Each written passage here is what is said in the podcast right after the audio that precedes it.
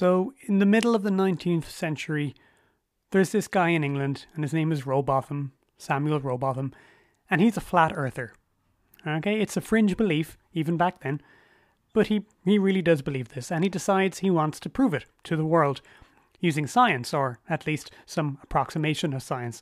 So he says to himself, I'm going to find the longest, flattest place that I can and take some measurements to show that I can see further than I really ought to be able to if the world in fact was round.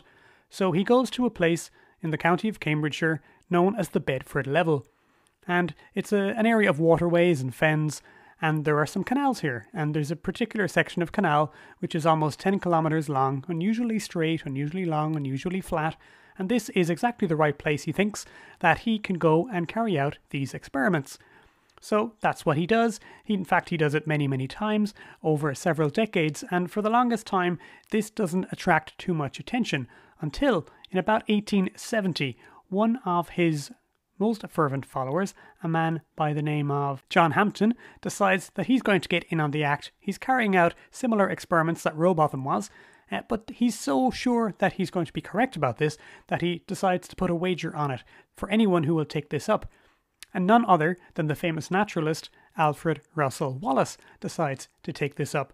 So Wallace comes down to the Bedford level with all of his experience and all of his scientific skill and expertise, and uh, he's able to get different results. They're different to what Rowbotham was getting and different to what Hampton was getting. And because he knows what he's doing, because he's a real scientist and a real surveyor, trained surveyor at that, he's able to explain and show where they went wrong and why their results weren't correct. Hampton, of course, is not impressed by this and doesn't want to pay. Eventually, the referee of this whole affair, who happens to be the editor for The Field magazine, which is like an outdoor hunting and shooting uh, magazine in Victorian times, he's forced to take action, and eventually things get so nasty that this guy Hampton is taken away to prison for number one, not paying Alfred Russel Wallace, and number two, threatening to kill Alfred Russel Wallace on several occasions. You're listening to Wide Atlantic Weird, a podcast about why people believe weird things. I'm Cian, and here at the cabin in the woods located somewhere in the wilds of West Cork, in each episode, we deal with mysteries from history monsters, creatures, UFOs, and even weird, out there political and scientific beliefs as well, in order to find out just why people do believe weird things. On this episode, I'm joined by the fantastic Edward Guimont from the University of Connecticut. Edward joins us once again, bringing all of his expertise of strange beliefs uh, from all across history. What we're going to do is start off with this Bedford level experiment and then expand to find out exactly who did believe flat Earth at what point during history. We're going to talk about flat Earth during the colonial times, not only in England but in the colonies as well. And we're going to talk a little bit about the idea that in medieval times everybody thought the earth was flat, whether that's a myth, why it might have come about, and what has Columbus got to do with all of this. We are certain that Satanism exists. It's the practice of evil. And following closely behind this car was this unidentified flying object prove the existence of the Bigfoot or Sasquatch by bringing in a body. Hi, folks. Welcome back to the cabin. It's February. Didn't really know that we were going to make it all the way through January this time. January is, it can be a tough month in Ireland. Uh, we don't get, always get the most pronounced seasons uh, compared to other places I've been anyway. Tends to be just different shades of grey at different times of year. But I suppose it is all about your mindset and things are what you make of it. I do find being out here in the cabin in the woods, as long as I've got enough layers on um, and I've got a camera with me and I pop out into the woods, I'm usually warm enough and I'll find something interesting to photograph. And oh, guess what? I might do a shout out to myself. You can check out those pictures occasionally on my Instagram, where I am Wide Atlantic Weird Podcast. And of course, I'm still on Twitter, where I am at Strange Ireland. And you can see some of my, I won't call it nature photography because that's too much. I have friends who do real nature photography, but I guarantee you, even at this time of year, there is some good stuff to see out there once you've got your uh, your winter nature goggles on, and that's what I do my best to do. Uh, quick promotional stuff anyway. I have set up a buy me a coffee, so that means that if you enjoy the show and you get a chuckle out of it, or a shiver, or uh, any other reaction whatsoever, good or bad, you can always pop over there and do a, a nice non committal uh, bit of support for the show. I do have a drink traditionally on each episode, and very often it is coffee. Not uh, not tonight, but uh, many times it is. And I do enjoy a bit of black brew. Please do send it my way if you are feeling charitable, and that will be in the show notes. In fact, I might make it the very first one. This is a second Flat Earth episode that we've done here at the cabin. We did one maybe a year, maybe more, maybe like a year and a half with my friend James Lynch. Now, that episode was mostly focusing on the science of flat Earth, kind of why it's ridiculous in the specifics scientifically in terms of physics and astronomy, uh, as to why it is specific, because James, though a man of science, is also one of the most sort of science, physics, and engineering minded people I know. So that's a really good episode. I am proud of it. We really get into the weeds with the details of of the science. So if that's what you're looking for, um, check out that previous flat Earth episode. I believe it was called Sphere itself, which is a terrible pun. This one is a bit different. This is with Dr. Edward Guimont. This is more about flat Earth in history um, so it's a bit of a history lesson. We talk about colonialism as always, and we talk about medievalism and a whole lot more stuff as well. So make sure that you check that one out if you haven't already. Right, other things. So we did a recent silly and slightly off topic but fun and well received Hulk Hogan episode. And wow, I mean, we do stuff like that sometimes, and my friends love it, and everybody gets involved. So we have a message from listener Andrew in Cork, and Andrew says that the episode should come with a warning about not listening while you're driving because it make you laugh and drive into a ditch or something. So hopefully that didn't happen, Andrew. But thanks for getting in touch with us anyway. A few shout outs to other sort of friends of the pod and other other other people producing cool stuff that I think listeners might enjoy. Um, the UK artist known as Grey Frequency, who I think I've mentioned before, has a new album called Paranormal. And full disclosure, they sent me a copy of this or, or access to a copy. Um, not because I asked, just because they're they're getting in touch with people who cover this sort of thing. And uh, but I, I was a fan. I do own some some of their earlier stuff. I have an album called Ufology of theirs, which is good. So Grey Frequency produces I think it's called ambient or or dark ambient or something like that. I'm not I'm not knowledgeable about electronic music, but suffice it to say that these are not like songs in the traditional sense. It's more like atmosphere or uh, maybe film music perhaps, but it's very it's using unusual sounds and unusual sound effects uh, rather than traditional instruments and it's called paranormal and all of the imagery and all of the names and all of the sounds are are constructed to put you in the in the mindset in the atmosphere of primarily, I think, I think British uh, supernatural stories. So uh, the the tracks are named things like EVP and manifestation, telekinetic, ghost light, uh, apparition, and uh, matter matter through matter. Other things. Oh, I had an appearance on the Censored podcast recently, so you should absolutely check that out. That is with Aoife and that is another Irish show. And uh, on each episode, she deals with a book that was banned by the Irish censors, the, the famously famously touchy Irish censors, super conservative, super Catholic uh, for most of the 20th century, and she's really knowledgeable about about the history of of the censorship in Ireland. So if you're interested in religion, if you're interested in the history of sort of conservative governments or just the history of censorship in general, it's really really good fun. But she focuses mostly on smut. And I, I kind of let her down a little bit because the book we read was Dennis Wheatley's To the Devil a Daughter. You obviously know that I'm really, really into Dennis Wheatley. Um, if you don't, go and listen to my Devil Rides Out episode because I'm very pleased with it. It was great fun to talk about Dennis Wheatley with Aoife. She is hilarious and, and funny and dry and witty and all those good things.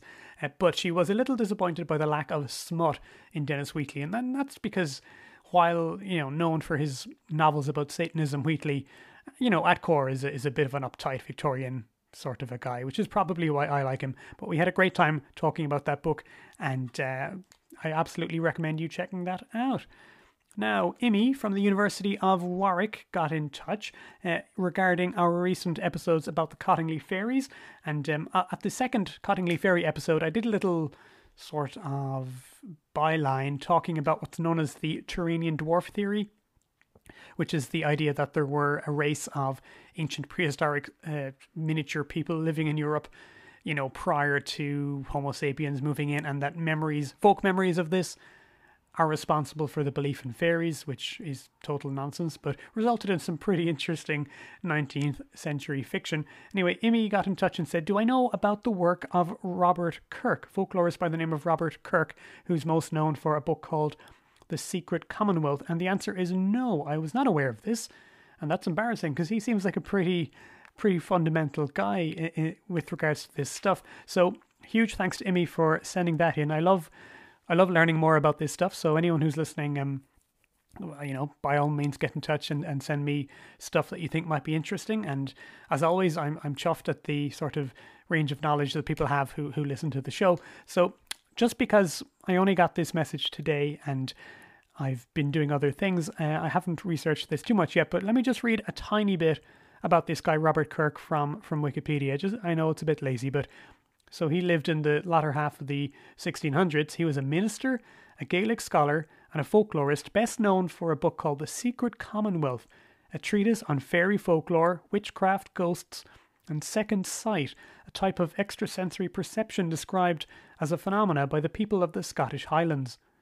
Uh, folklorist Stewart Sanderson and mythologist Marina Warner call Kirk's collection of supernatural tales one of the most important and significant works on the subject. In the late uh, 1680s, Kirk travelled to London to help publish one of the first translations of the Bible into Scottish Gaelic. And I, I'm a Gaeilgeoir myself, which is not exactly the same thing, but you know, close enough, I suppose. Um, so he had his Gaelic Bible uh, published, and then get this, uh, he died before he was able to publish The Secret Commonwealth, but after he died, legends arose that he had been taken away to fairyland for revealing the secrets of the good people. Yeah, can you see why this is up my street? And it says uh, the, the connections continue. Scottish author Walter Scott, okay, the Wizard of the North, Rob Roy, first published Kirk's work in, on fairies more than a century later in 1815. And Andrew Lang, he shows up on this show a lot. He was an important folklorist, gave it the popular title The Secret Commonwealth of Elves, Fauns, and Fairies from 1893. So yeah, I'm I'm embarrassed that I didn't know more about this guy. So thanks to Emmy for that. And yeah, before we get started, my drink for the evening is Irish red ale from Solas, uh, made in Kildare. Solas, of course, is Irish for light. And this this this beer comes with a breakdown by percentage of the flavors. So if you if you're into like Ponzi flavor guides, uh, it's 25% toffee, it's 50% malty, it's 10% hoppy and 15% fruit. So yeah, thanks, Alice. Uh, you're making my job easy here. So yeah, so we're gonna I'm gonna go right into my chat with uh, Dr. Edward Guimont from the University of Connecticut. As we're all working remotely at the moment, he was coming in from a snowy and uh, and doubly locked down. I think snowy snowy locked down uh, New York City. So here it is, and I do hope you enjoy it.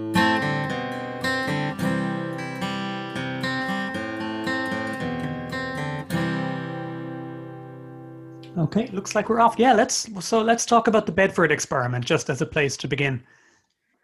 Sure. So this was in, uh, I think it was 1870, somewhere around there. But uh, this was a few years into kind of the, or actually several decades by this point, into the promotion of kind of flat Earth beliefs by uh, kind of the the guy who was kind of the grandfather of the current modern flat Earth movement, Samuel uh, Rowbotham, wrote by the name Parallax. So a lot of times you'll see just pamphlets by Parallax, but uh, his name Samuel Rowbotham. And as this may come back, but he was someone who had a number of fringe beliefs as well. Like in particular, uh, he was very interested in the idea that like if you like you ingested enough phosphorus, I think it was that you could extend your life indefinitely. And this is actually something I've come across. There's a lot of like people interested in flat earth ideas in the 19th century who are very interested in just also the idea of immortality. And i think there may be like there's a religious aspect of this as well. I mean uh, i think we'll come back to this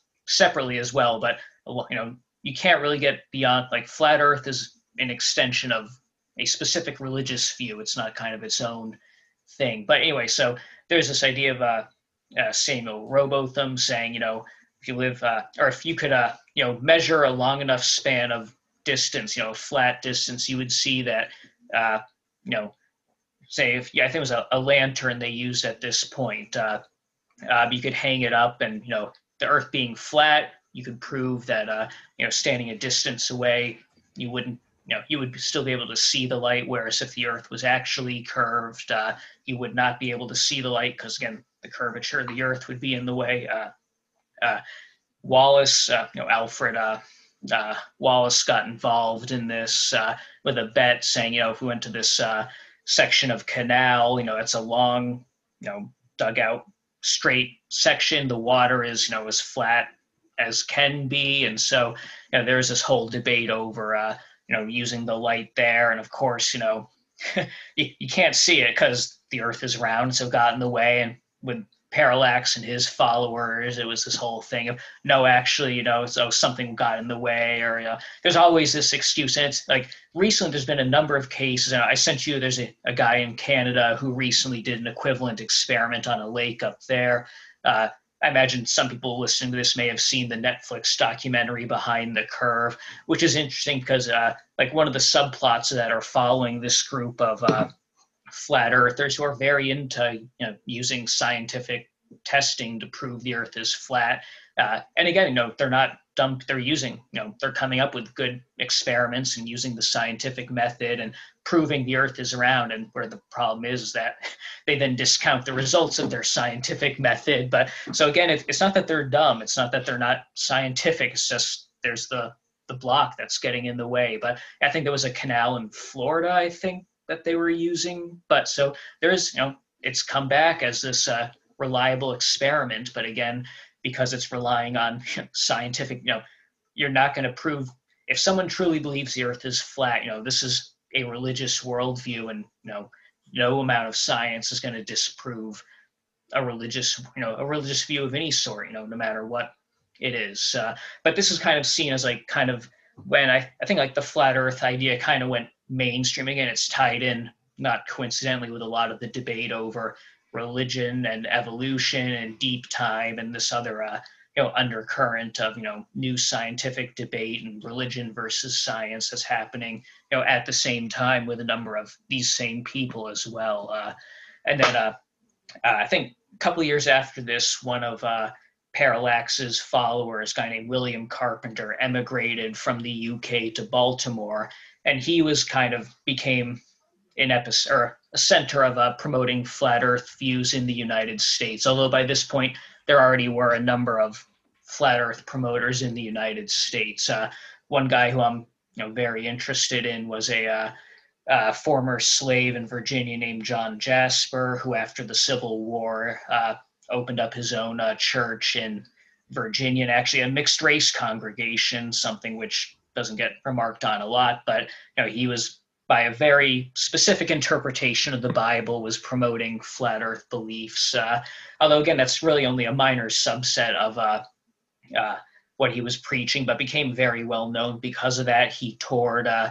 uh, you know, all across the United States. Uh, sometimes I've seen it referred to that he and Carpenter were friends, which I, I have not actually found any evidence of, but they certainly did know of each other. I think Carpenter probably saw Jasper when he came to speak in Baltimore. Uh, in early 1880s, I believe there's a flat earth, like a, a US version of the society that started in New York City, which has some very big names as well. Uh, uh, the former superintendent of public education in Baltimore is one of the members. Uh, uh, the Surgeon General of the Grand Army of the Republic, which was the uh, uh, kind of veterans organization for Northern Civil War veterans. So there's a number of high, you know, prominent people who are on this flat Earth advocacy group that gets opened in New York City in the 1880s, uh, uh, and then separately also in. Uh, I want to say Indiana, somewhere in the Midwest. There's a, I think it's Zion, Indiana, but uh, basically a town of flat Earth believers organized around this church led by uh, William Voliva, and the church is still there and it's still kind of you know, active in this. But so the interesting thing is, you know, there is uh, starting in the UK, you can kind of see it descending from Rowbotham, and a lot of his followers start the the Flat Earth Society in the UK, which at the time uh, it's called the Universal Zetetic Society. And then there's kind of an offshoot that comes to the US, but really that offshoot of the British Society is kind of one of like the three separate strands of flat Earth thought that are really prominent in the US from around, can say approximately the end of the Civil War onwards here. Would you describe um, Parallax or Rowbotham? Is he a kind of a guru? Is he a, a, a cult leader? Is that the sort of language we would use to talk about? I don't like uh in terms of like the U.S. Uh, Voliva, probably yeah, definitely a cultist. I mean, I don't know, like because they're not really trying to form a separate, you know, breakaway society. They're not shutting themselves off. If anything, they're, uh, I mean, it's uh, they're connected through you know letters and you know, they have meetings. Uh, they actually have a fairly active newsletter for even after Rowbotham's death. But I don't know if I would call him a cult leader just because you know there's not really a specific I think call to action you know in terms of like we have to overthrow the government or stuff like i mean it's they're they're active in civil society. They have outside views. Uh, actually one of the interesting things are that i don't know about rowbotham himself but a lot of the people in britain who come after him they're very active in uh, uh, kind of calls to reform the british empire and you know calls for civil rights for especially like subjects in africa and the west indies. So there is this kind of progressive streak within it as well. But uh, uh, they remain, you know, fairly active in society, and you know, they're living their own lives. Uh, yeah, no, that's that's an important difference, and uh, interesting that they're they're progressive on many subjects. So, to them, do you do you feel that the flat Earth is essentially a religious? Is, is I mean, I, I think I commented on our first flat Earth episode that to me, it felt like kind of like an ultimate conspiracy theory in that it, it's so silly on the face of it. It's like the proverbial thing that we know is true.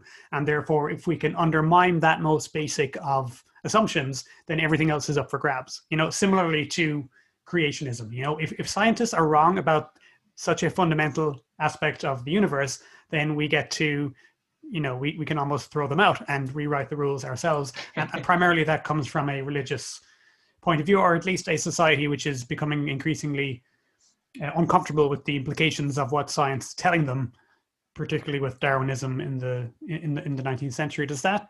I mean, is this... Abs- yeah, I mean, I think like what you said about like uh, the you know, the fundamental knowledge of being just the Earth is round. I think that's really key, especially because you know, from another way, like on a basic level, I mean, you can kind of see where, like, if you look at the horizon, you're not seeing, you know, like a it's not obviously a ball you don't feel like you're you know spinning around through the world or through the universe so it is this kind of thing where we're told you know like the earth is round is one of the most basic things but it does go against our senses so i think there is this kind of strain where it's very logical place to start it's a logical place to start i guess if yeah. you want to contrast you know what these elites are telling you versus what your senses are but exactly. you know at another level too it's it is coming from these are all evangelical Christians. Uh, I mean, basically all of them are. Maybe one or two I've seen who are, uh, you know, not avowedly Christian of some sort. I mean, it can be something like, you know, like a Christian socialist, all the way to, you know, very, you know, fire and brimstone, you know, Baptist, you know, conservative stuff. But they're all they all share this kind of strange or this strain of uh, uh, very specific Protestant interpretation of the Bible. And again, I think it's not a coincidence that uh, you know this really does start to emerge with the debate around evolution and the age of the Earth. Uh, and again, if you read these you know flat Earth newsletters back in the 1880s, 1890s, they're talking about evolution being fake. They're talking about the Earth only being six thousand. So from the start, it's very much tied in with these. Uh, you know, more prominent views as well. Uh, uh, and the other thing too is uh, there's almost in every case, there's again very few exceptions I've found. All the uh, you know the justification for the Earth being flat. This is fundamentally like their basic premises. You know, the Bible says blah blah blah. This is why it's true. There's maybe one or two cases I've seen of people doing a purely scientific, you know, claim that uh, uh, you know the Earth is flat because the scientific proof is this. Actually, interestingly, uh, what the specific case I'm thinking of uh, is actually from the Muslim world. It's not. It's from a uh, university student and her advisor in Tunisia a couple of years ago. But that was the one that really I can think of that is a specifically science only. So everything that's come out of the West and even elsewhere in the Muslim world has been very fundamentally uh, religious in nature. I've always I've always heard it said that the the standard um, dating, biblical dating of just a few thousand years comes from an Irish guy. Was it James Ussher? Yep, was, yeah. uh, Archbishop of um, Armagh in, in, in the north. yep, yeah. and it, it, every, all of the other sort of young Earth creationism dating systems are some version of what he came up with, which was kind of like looking at all, all the begats, I think, at the beginning Yeah. of the Bible, assuming a, a rough generational uh, amount of years. So, how fascinating is it that in, into this environment in, in England in the, in the mid 19th century comes not just any scientist to, to stand against this, but Alfred Russel Wallace, a guy fascinating for so many reasons. But in, in case anyone listening isn't au fait, was a sort of a jungle adventuring Victorian scientist.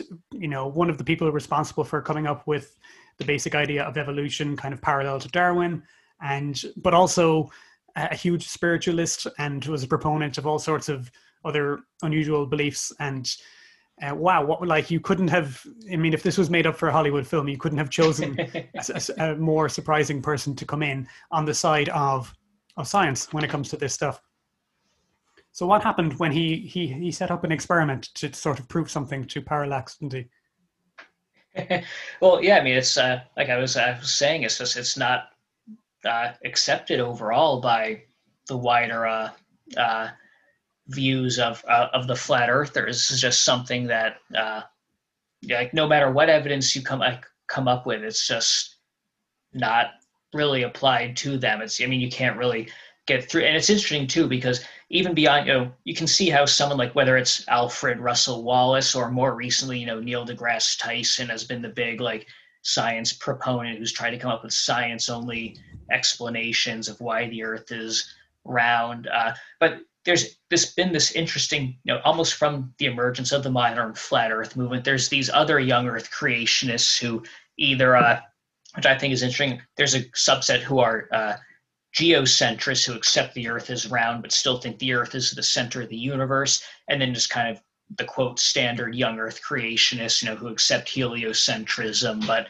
still think the Earth is only six thousand years old. And these are all people having these massive theological debates with each other about like, no, if you say the Earth is flat, that's actually a misreading of the Bible, and it's gonna you know be so ridiculous you're going to disprove young earth creationism or you know oh if you think the earth is the center of the universe then you know yeah you're actually misreading this part of scripture that's going to disprove or make people less willing to believe this part of scripture here that so even like again it's i mean it's all just a religious uh, dogma that science and scientific uh, you know knowledge can't really come across. And even as i was mentioned uh, in this Netflix document, you know, the same group that's doing their own version of the Bedford level experiment, they're also coming up, you know, they're pulling together money and buying these like uh expensive gyroscopes that you know they're saying like okay if we calibrate it like this it's going to show that the earth is actually stationary.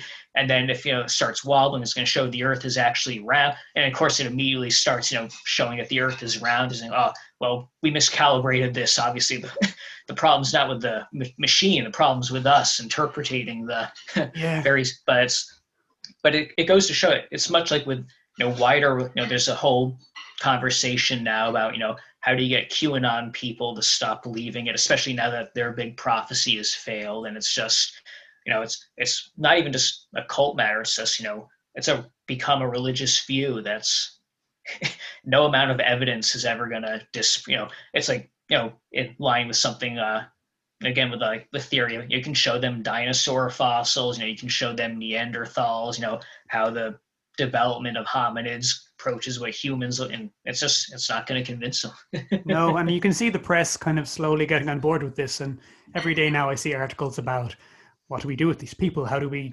de-radicalize them? And and people are finally realizing this is not a scientific problem. You're not going to solve this by throwing facts at it. This is an emotional.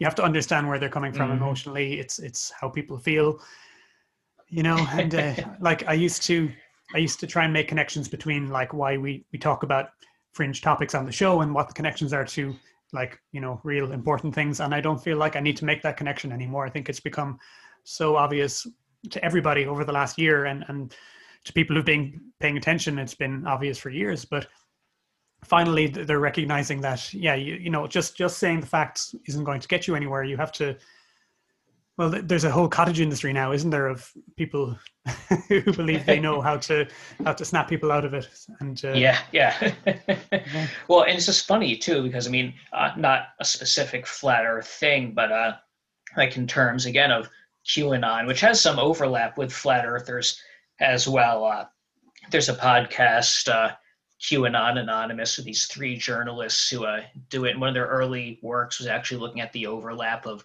flat earthers and QAnon, which is funny because they came up with that at a time when you know flat Earth was so much in the mainstream and QAnon was this very fringe thing. And over the course of that podcast, it's, it's totally flipped me. I remember even a year ago, just people being like, "What is QAnon?" Like, but yeah, I think I think I first came across it maybe like two and a half or so years, but it's just it's just been crazy to see like how big that's become. But, but I mean, even flat earthers too. Like uh, uh, I taught a class on kind of like pseudo history, pseudo science in autumn of uh, 2019, and even in the span of that semester, you know, almost two years ago now, there's a QAnon guy who killed his brother because he thought he was like replaced by a lizard person, a QAnon guy who shot a mob boss on Staten Island because he thought like Trump had sent him, a QAnon guy who uh, was defacing some local historical site, ironically because he believed like history network stuff that said this had actually been built by the Freemasons who had come to like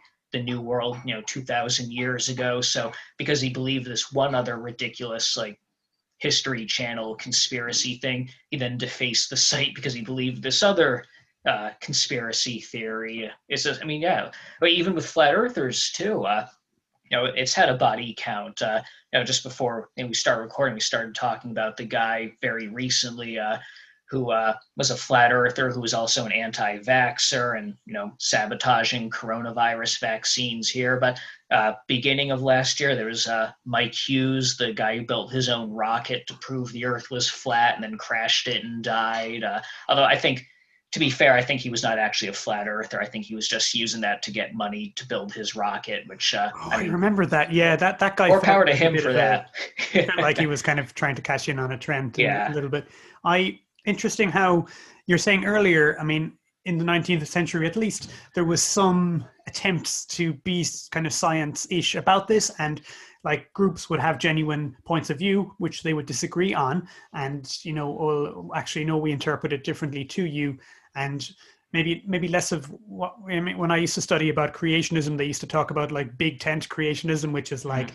well, we all might have a slightly different understanding of you know young earth or old earth or whatever but we're all politically we're looking for the same thing so we'll we'll join in together and that's a bit like various you know far right groups who might want different things but understand that if they band together they'll have um they'll have more power and and really their only connection is that they're all kind of anti-establishment in some way but yeah, yeah.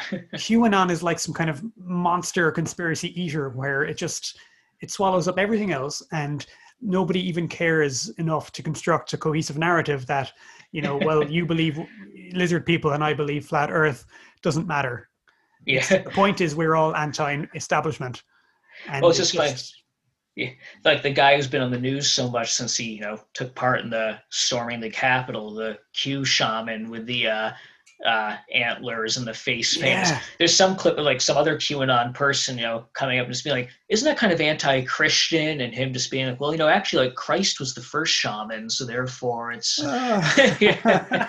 but yeah he, he gets immediately uh, disavowed by the Q community. Yeah.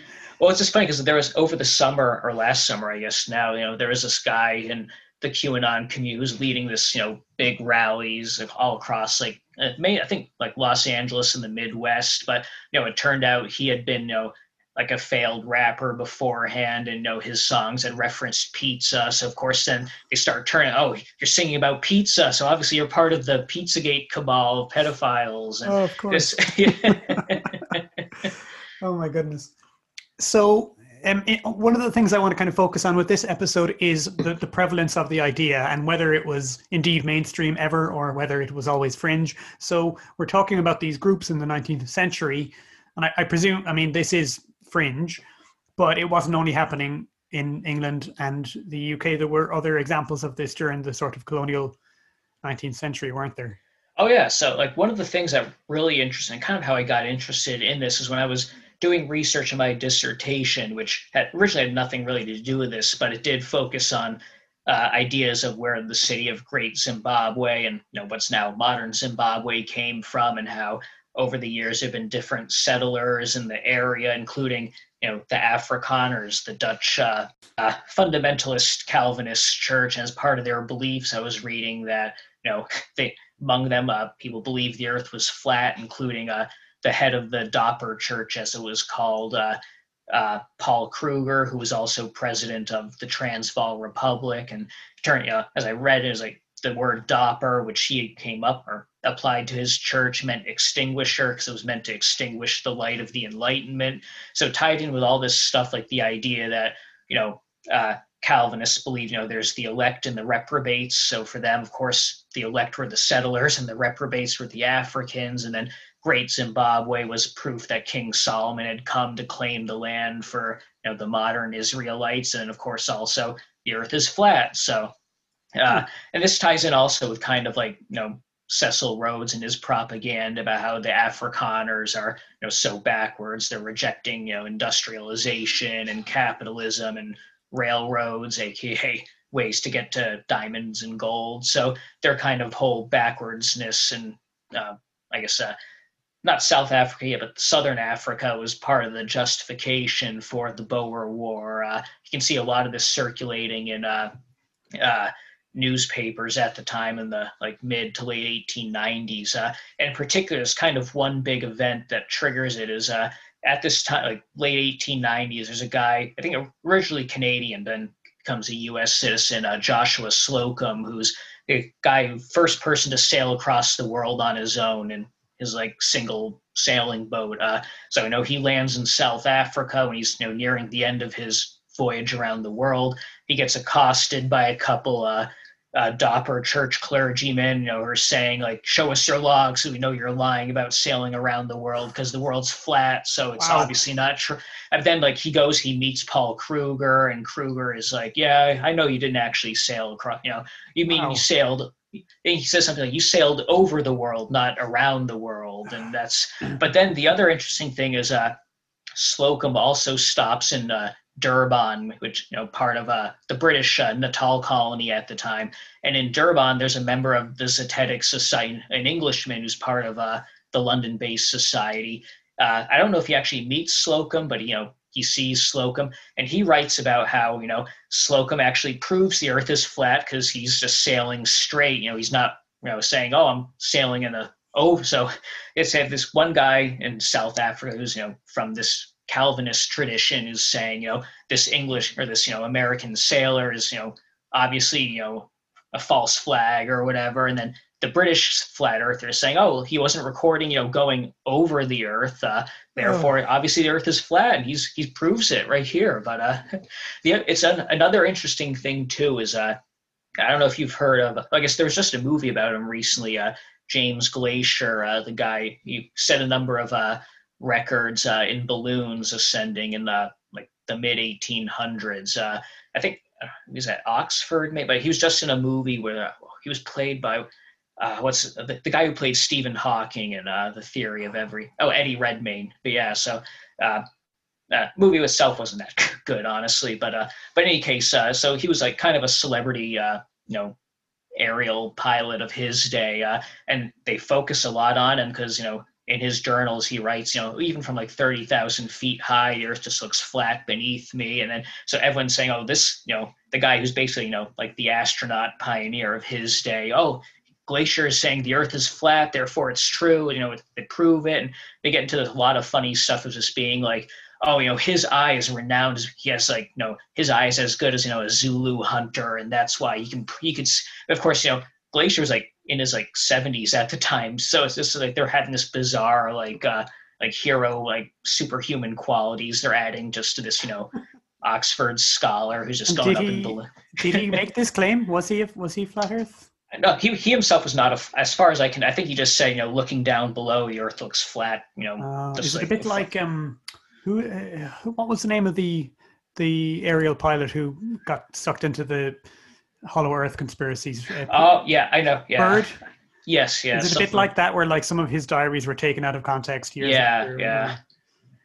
It- It's also funny because I mean, it's not flatter, but there's if you look at the number of uh, uh, Apollo astronauts who then got sucked into weird flat or not, but uh, just weird like pseudo science stuff. Like uh, uh, there, and I I don't think there's any of them who are flat earthers. One of them became a young Earth creationist. Uh, one of them is like a psychic powers advocate. Uh, uh, even Neil Armstrong got like sucked into like uh, trying to find like an Erich von Däniken like lost alien city in Ecuador, and so there's just this number of Apollo astronauts just somehow get involved in this really uh, yeah. Even that shows, I guess, like the limit of science. Uh, you know, you can build, you can fly in a rocket to the moon and still believe, you know, the moon was put there six thousand years ago by God to fool humans or Yeah, and like how many UFO books have a bit where they emphasize here are some famous people who have seen them, therefore it must be important. Like you know, Jimmy Carter, wasn't it? Yep, Jimmy yeah. Carter's? Like and Buzz Aldrin too. He got, he got put into that whole thing of like seeing a. I think he, it was like it's that woman who uh, he punched because she kept trying to get him to. Pr- yeah, but he's kind of an ornery guy. But Uh, if you've, I've seen that video, man, I'd get ornery Yeah. too. That that, Yeah, that person is in his face, and yeah, but like if you can bring a, a recognized name into into Yeah. something, it's like an extension of you know. Uh, qu- these these quotes that get attached to somebody famous and like Yeah. if, if it's in the US it's always Mark Twain said it yeah, if it's in Britain it's always uh, Ch- Churchill. If it's in Ireland it's always Oscar Wilde. Always. He's he said absolutely everything. So if you, it's like it's got something to do with the belief process where I, th- I think it's it's like the urban legend effect of friend of a friend of a friend you know Yeah, instead yeah. of somebody you've never heard of this weird thing happened to them. Oh no it happened to it, it you know it, it happened to Buzz Aldrin. He saw a UFO and Yeah. also you're talking about these these guys who are heroes and astronaut Mm-hmm. Stars of their day like the balloonists and they have these amazing eyes how many UFO reports emphasize ones uh, by policemen or pilots because, of course, they they're trained to know what they're looking at, yep, yeah. as if they, they can't make mistakes like like the rest of us.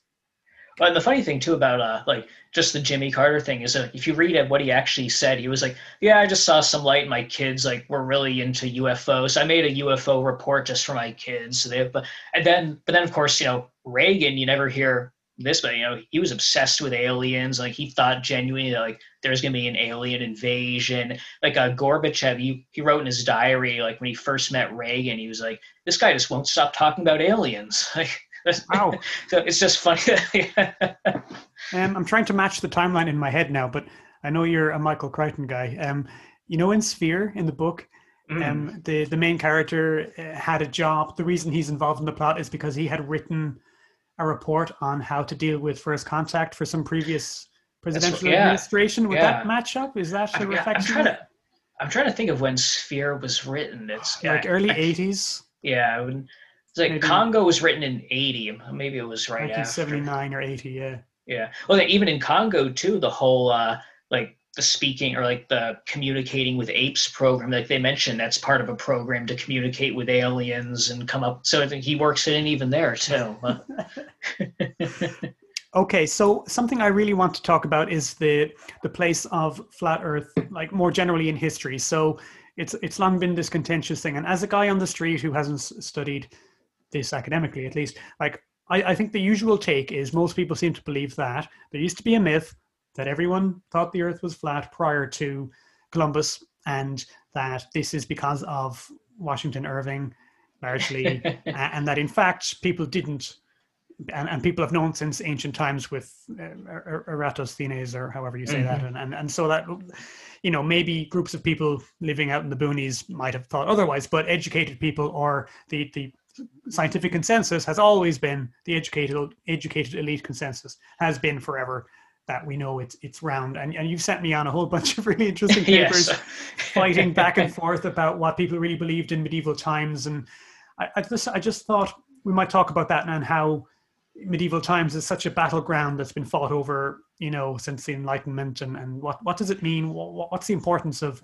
the Columbus story and the Columbus myth, particularly like in American culture, coming from someone like Washington Irving? Yeah, yeah. It's, it's, I think like it was only relatively recent I found out it's Washington Irving who comes up with like the whole Columbus proving the Earth is round. That's like that's just really funny to me that the guy who like wrote Sleepy Hollow also just did that. But uh, uh, but yeah, it's like again, like like you mentioned, like I think we have to differentiate like what educated people knew versus what just common everyday people. Because again, you know, just because of lack of sources, we're never going to really know what commoner, at least you know, Eratosthenes in the Library of Alexandria, uh, being you know the prime. Even before that, you know, there were kind of philosophers who believed the Earth was spherical. Uh, I believe that the idea that the Earth rotated that was more controversial. But again, the gen the shape of the Earth, the, even the general size of the Earth, to within I think a percent or so, was pretty much known from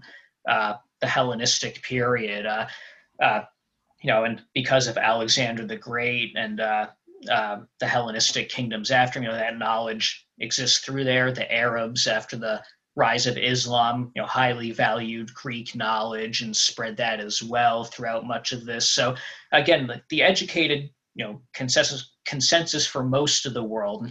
Uh, I have to admit, I'm not as familiar with Chinese source. I know there's some debate over how when round Earth or flat Earth views are spreading in China. Although, I, interestingly, I have read sources saying, and again, I add with this caveat, this is not my expertise, but until kind of like the mid 1700s, there were still Jesuit missionaries in China preaching a geocentric model, not flat Earth, but still geocentrism. So that's interesting if that is true. But uh, but again, through most of history, or from you know Eratosthenes on in the area of you know, the Hellenistic and then later the Muslim world, this was the general idea of you know both the uh, shape and size of the Earth. And actually, Columbus is kind of an interesting example because to get funding for his voyage to make it seem like something he could do, he actually revised the shape of the Earth downward quite significantly. So the irony is, even if Columbus was not a flat earther, because most people were not at that point, he kind of employed similar methodology to the flat earthers in arguing for a small earth to prove that he could actually make the voyage to Asia. Because if you know he used the model of the earth that was known at the time you know the accurate size there was no way he could have gone from europe to asia so he was basically using this alternative cartography. It wasn't flat Earth, but it was a much smaller Earth than was accepted at the time. Oh, I, have always heard that you know the myth is he thought the earth, the Earth was flat and then he was surprised, but the, the reality was that he thought the Earth was smaller than it was and was surprised by this new continent. And but so so that was deliberate, like that was a political ploy to to downplay the uh, the the the length of the voyage. Yeah, there's uh there there's one book I, it's specifically about Columbus. I can't remember. Uh, i can send you after. But in addition to this, there's a very good uh, work on what's called the flat error. You know, the the myth of the flat Earth, called uh, "Inventing the Flat Earth" by uh, Jeffrey Burton Russell. I, I believe is his name from the early '90s. But it goes into just how this idea that people in the you know the Middle Ages did think the Earth was flat uh, came about. Uh, the inter- and again, this is kind of tied in a lot, not just with uh, evol- you know, this is a bit before theory of evolution and stuff, but there's this uh, still a religious aspect to it in that by Columbus invent or proving the earth was round against, you know, the quote medieval superstition of the church, aka the Catholic Church, it transforms Columbus into like a proto-Protestant figure. Which, oh. if you know anything about Columbus, I mean, the idea that this guy would have been a Protestant is, you know, it's just, but uh, but so it therefore means that like oh. Columbus was a a proto-Protestant, but also links like Protestantism yes. with scientific advancement, yeah. and you know the discovery of the Americas is therefore you know this Protestant scientific. so the you know it's hilarious. the shifting of. But the interesting thing is this is also happening around the same time that there's a lot of uh, renewed interest in what at the time were the hypothetical Viking voyages to the New World, and there's a very similar thing with a transforming the Vikings into proto Protestants, uh, also a racial aspect because if the Vikings came there first, and it proved that the Americas were destined for you know Anglo-Saxon dominance and not, you know. So at the same time, Columbus is becoming like a Protestant symbol. They're also looking for a way to make it set. You know, it's not those, you know, Southern European Catholics. It's you know, No. Northern European. It's I must do an episode about like m- mythical Vi- Viking voyages, like this desperate impulse to make yeah.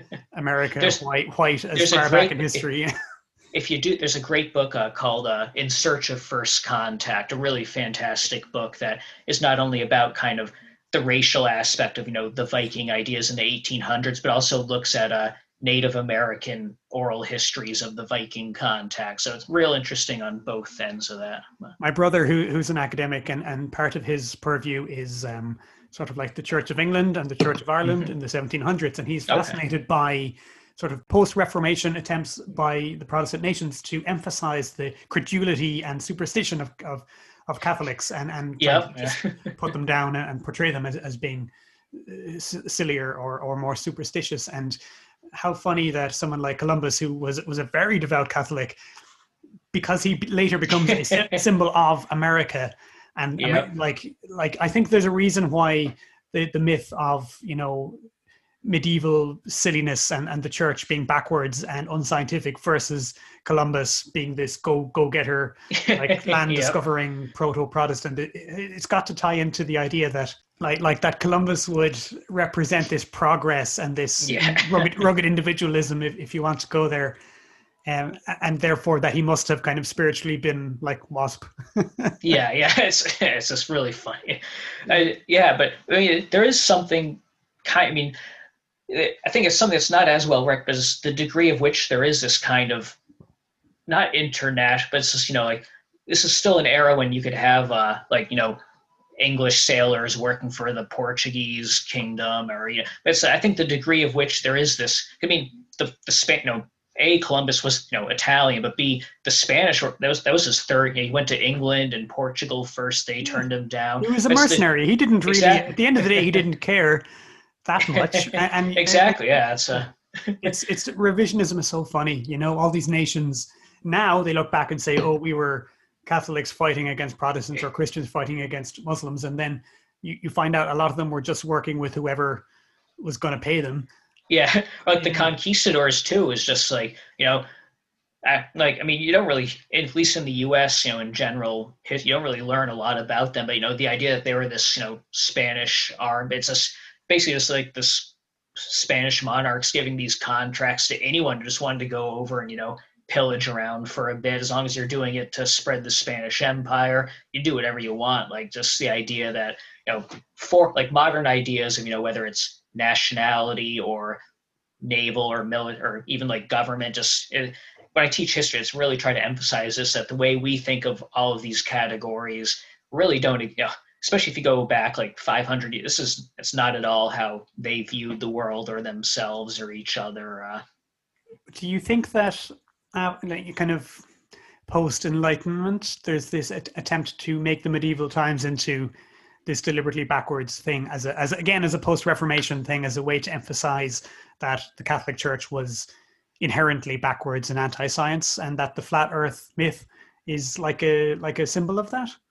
Yeah, I mean, even before the you know the Protestant uh, Reformation, you know, with the Renaissance, so you know the rebirth of you know classical culture. I mean, to do that, you have to ignore like all this. You know, the the idea that the Middle Ages was like the quote Dark Ages. I think that's you know that's such a uh, abiding view, but I think comes at least partly out of this whole Renaissance thought, where if they're going to bring back classical culture, then by definition, there can't have been any kind of you know lingering classical cult. I mean, you know, the idea of like there being like multiple renaissances, just like the most recent one is the one that's you know Charlemagne's already bringing back you know Roman culture, you know like the idea that like you know Cicero vanished for a thousand, just like that's you know the idea that you know there's just no Latin, no Greek for a thousand years in Europe. Uh, there's recent there's a book that just came out by Seb Falk, I think it was a month or two ago, called The Light Ages, but it's like a case study of a a specific guy in England. Uh, I think in the 13th century, but you know it shows how you know the degree of which there is this scientific thought that is still going on, and you know there is still this connection with uh, you know the outside world. And, you know, like is it uh, Roger the Second, the King of Sicily? You know, he's bringing in Arab scholars to draw a world map for his, you know, Christian kingdom. You know, the degree of which they're even in a, you know, Spain itself, you know, Al Andalus, uh, Granada, Cordoba. You know, it's a huge amount of uh, uh, cross culture, cross religious things that are going on there. Even after the Christian reconquest, I mean, the kings are still sponsoring, you know, Arab scholars to come translate things into Latin. So it's didn't uh, El Cid Al Said he he's Yeah. later he's later retconned into this like Christian superhero who fights the Muslims, but he he in his lifetime he would have fought occasionally with Muslim kingdoms because he was paid to.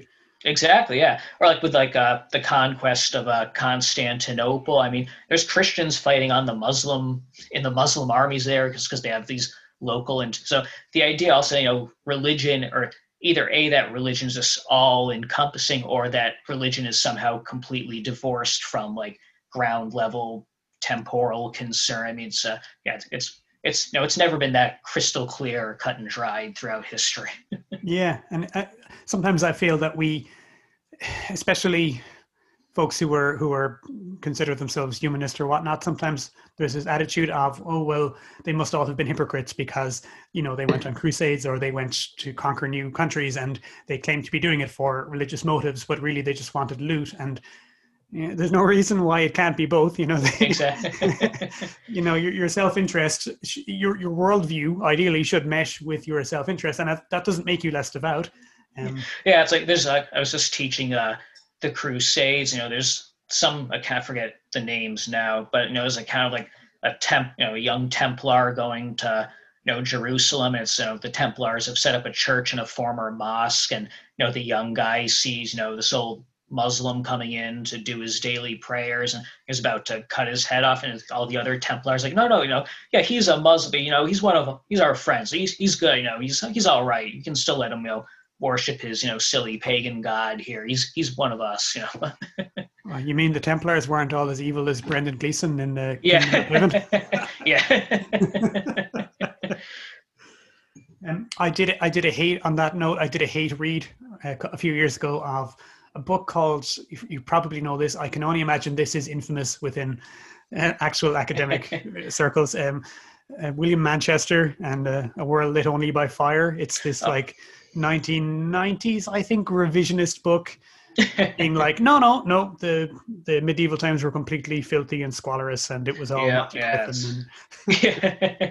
well it's just funny too because you know Monty Python the whole year that, that is a you know because Terry Jones he was really into medieval history and uh, I think Eric Idle was too so you know it's it's a fairly good uh, yeah. uh, not direct history but a good look at the And general certain- certainly in um, the in the life of Brian, you can see. I think I think Terry Yeah. Gilliam particularly went out of his way to say, let's have let's make this look like a historical epic. And and in terms of the places they found to shoot, which I believe were North Africa, Mhm. and, and the way he shoots them, it looks amazing. It looks like Yeah, a big great. budget, you know, Hollywood epic of, ancient times. It's just that there's really good jokes in there as well. Yeah, and ancient aliens show up too in that. Oh, you're right. Oh, yeah, I didn't make that connection. Right. What else do we want to say about flat Earth? Is there anywhere else it shows up in history that we haven't? Oh boy, it's uh, well. I mean, I'll just say, uh, like the other kind of interesting case study I came across uh, is uh, Boko Haram in Nigeria, because again, it's kind of it's a Muslim equivalent of uh, some of these evangelical uh, Christian flat earthers, and that you know it's a very specific Sunni Muslim know, interpretation of the Quran. And again, much like uh, in the Christian world, if you go through history, you're going to find one or two prominent Muslim scholars who are flat earthers. But again, the vast majority, especially because you know they respected Greek science so highly uh, uh, throughout the Muslim uh, world. You know, so most Muslims, at least most educated Muslims, fully accept uh, you know a globe Earth. But uh, with Boko Haram, they're going to a very specific interpretation of very specific passages of the Quran and emphasizing that the Earth is flat again as part of their rejection of whoop, oh, sorry, I just hit a.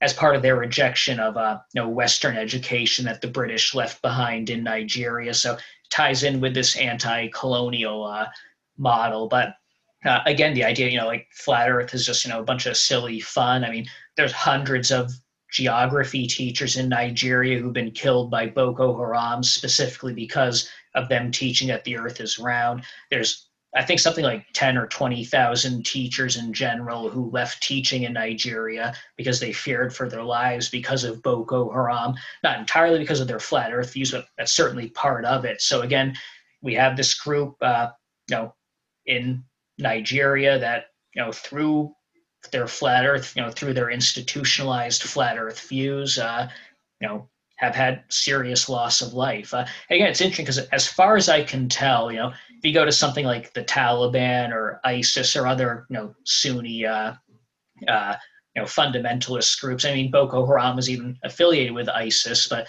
as far as I can tell, you know, ISIS, the Taliban, I don't think they're flat earthers either. So it is this very specific thing, which again comes, I think, really out of uh, the founder, uh, Muhammad Yusuf uh, uh, in Nigeria, who had certain very idiosyncratic views, and I think uh, uh, it really comes out of his specific interpretation as opposed to any kind of a more general uh, Muslim interpretation. Again, as I mentioned, you know, the same example that's happening about the same time elsewhere in the Muslim world in Tunisia. This is a flat Earth case, but it's entirely secular, based on claimed scientific world. You know, no reference to God or religion in any of that claim. So again, this specific Muslim interpretation is mainly uh, uh, from Boko Haram. Although there was a guy and who a guy who eventually became the head of the you know the Grand Mufti of Saudi Arabia, who was a flat earther for a time, but he gave that up uh, eventually. Uh, mainly because one of the Saudi princes flew on the space shuttle, so it was kind of hard to claim that uh, the Earth was flat when the prince was flying, you know, orbiting the Earth. Although apparently he still maintained that uh, the Earth was the center of the universe. So he didn't give up on geocentrism, but he did give up on flat Earthism. Speaking of teachers, you'll probably remember the most chilling moment in Behind the Curve is when they show how the, the young people are being encouraged to call out their teachers about flat Earth, and again, it shows yeah. it's, it's not all it's not silly fun. Um, and only today I saw that there seems to be a problem now with sort of q and QAnon radicalized teachers and oh no. You know this is not going away anytime soon. Yeah, so it's... what would you see as the like the most relevant relic of this belief system today? Like what's going forward from now? What effects is, is this having on on society? I mean i think it is the sense you know like where like the like again if people in the past were these you know total idiots and we're you know incredibly you know educated and therefore it's i think it's an idea that there's nothing of value to be gained from looking at the past but also thinking that you know we're now way beyond any of that kind of stuff that of course we don't have any of you know their ridiculous views or or any ridiculous views whatsoever. Maybe that's starting to change also uh, but i think it's this idea of you know there being no value in under not just knowing what people in the past thought, but in understanding why they thought that, uh, or also I think uh, just the general sense of you know we're we're so much better now, and you know we're or what really gets me is we're smarter now than people were in the past, which you know, a claim that I always have to say we're no smarter or dumber than they were in the past. It was just different beliefs, different contexts, different knowledge that was available. But even then, you know we got to give them more credit than pop culture generally does. Uh,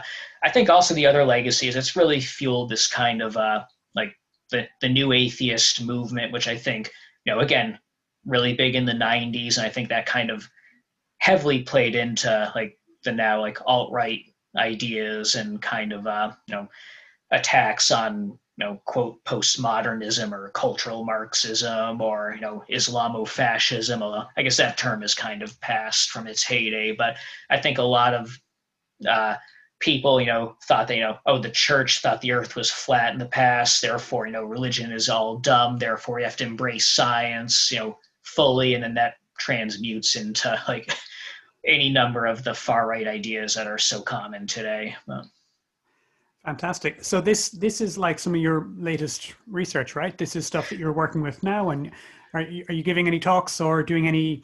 Is there any, any anything you'd like to promote for listeners if they would like to find out more about it?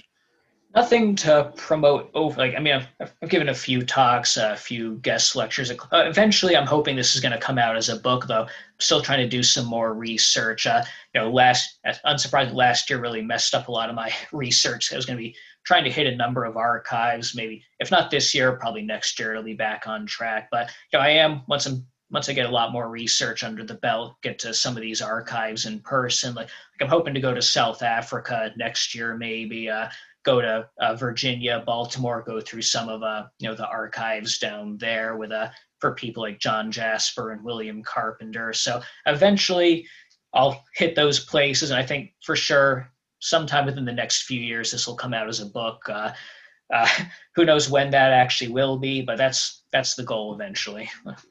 Fantastic. And I'll just quickly mention you had some you had some fantastic ideas for future episodes coming up. I just wanted to tease out a little bit just for people listening as, as to what's going on around in my head. You made a suggestion about, um, again, going back to Michael Crichton, about yeah. talking about Eaters of the Dead and um, the 13th Warrior, which I happened to watch recently as well. You, you had some ideas about the connections to uh, Beowulf and, and, and, stuff like that. I actually, I was just actually for a separate thing I was doing, I was reading uh, Ahmed Ibn Fadlan's account. I, I have never read the full account before. He finds a cryptid in that he finds a a, uh, a rhinoceros wandering around Russia, which seems very strange. But also he talks about finding this you know giant uh, humanoid swimming in the river, which according to natives is a member of the race of Gog and Magog. So I didn't know if uh, Crichton actually knew this because like when I read that, I was like, oh, there is actually like this giant cryptid humanoid in Ibn Fadlan's account. Oh, interesting. But uh, yeah, so I, I think Crichton might not because I think if he had read that, he probably would have worked that more directly in. But and that was eye opening for me. But yeah, there's, a lot of uh, kind of like creationist takes on Beowulf, which also I, I didn't really know about until a couple of weeks. Like they think uh, Grendel is actually a T Rex, which they're you know a living T Rex, and there's there's a lot of int- a lot of wacky stuff like that. yeah, there's there's there's quite a bit of creationism mixed into some branches of cryptozoology. Yeah, oh, I think yeah. as we talked about in, in the episode about Mokele Mbembe, if you haven't heard that one, go back and take a listen. So that that could be something we could do in the future, and um, give give given us some ideas. So I think we'll wrap it up with that. Thank you so much for all of that, Edward. Um, much much appreciated. Thank you very much for having me. It's always a blast.